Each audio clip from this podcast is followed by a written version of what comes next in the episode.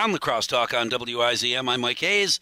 I am uh, quickly becoming a huge fan of uh, my first Friday of every month uh, agriculture guest, Mitch Fenske. Uh, the reason is because he is a family farmer. He is making it work, and he has a great perspective on uh, all things farming and food. Mitch, good morning. I hope that you and your family are having a great holiday season so far. Absolutely, you can't complain with weather like this in December, Mike. Yeah, yikes! No kidding. That's, does that give you and other farmers more time in the field to do to do what? I mean, there's a lot of guys that do like conventional uh, farming and tillage practices. Yeah, it's uh, definitely leaves the door wide open to get a lot of extra field work done this time of year that wouldn't normally happen. So.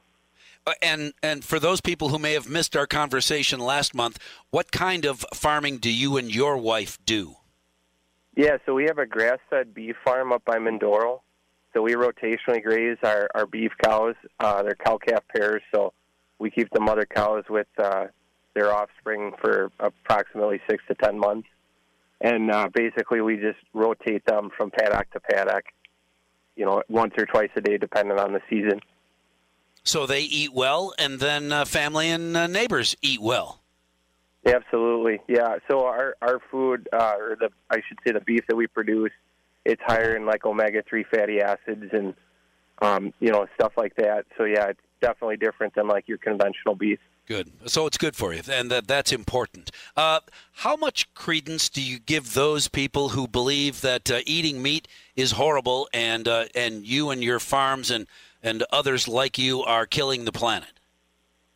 I I guess the biggest thing, Mike, with with uh, somebody like that is what we're doing is completely different than you know other practices out there. And again, I want to stress that this isn't to knock anybody's um, you know way of raising their animals, but what we do is we let the, our cows be cows. So it's completely different than like putting them on a feedlot and all they get is you know corn and, and hay and sure you know not not really a confinement facility per se, but it our, ours are out on pasture 365 days a year, so it's you know it's it's better for the animal. Sure, uh, so it's a better life for the animal and uh, and uh, better meat for those of us who will consume uh, a, a, beef later in life, later on. Absolutely, uh, absolutely. Let me ask you another thing that I, I I haven't heard it in a while. I guess maybe it's a a series of summer stories, but you hear national uh, news reporting uh, stories uh, about farms, and this family farm or this state has lost X number of family farms, and it's all horrible, and it's all due to corporate farming, and it's we're, we're our food is going to be plastic, and we're going to be eating Soylent Green here pretty soon if things don't change because family farms are disappearing in a heartbeat. After that story first aired last year, maybe a year, maybe two years ago, I got a text from a farmer who said, I don't know who that guy's talking to, but my family farm that's been in my family for years and years and decades was just purchased by my neighbor whose family farm was in has been in existence for decades and decades and now I work for him on his slightly bigger, more successful family farm. How often does that scenario happen? I mean, that happens more than people know, and, yeah. and I'd agree with you that you you hear about uh, you know these family farms, especially dairies, um, you know, going out of business, and that is true to you know one sense, but not true at the same time because, like you just said, most of these farms are being bought by a lot of times another family farm, sure. and so like like you said, it it just turns into a bigger family farm.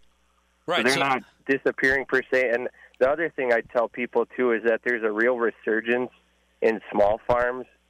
So, uh, especially in the state of Wisconsin, there's a lot of people that uh, they want to know where their food comes from, and they start off with a couple cows or you know whatever. Sure. And they they raise that for themselves, and they have a little extra, and the next thing you know, everybody in the neighborhood is interested and that farm expands, and now you have a, another small family farm. So. Sure, and so that small family farm starts with a couple of cows, and and then you want to try and save money on the feed for those cows, so you start growing that feed for the cow, and and pretty soon you've got a, a well-rounded small family farm that is. Uh, to a degree self-sufficient feeding the neighborhood and everybody knows where the food comes from because it came from my buddy bill right down the street For sure. And the biggest thing is, you know, like I, we talked about before, is you know keeping your costs down and then being diversified.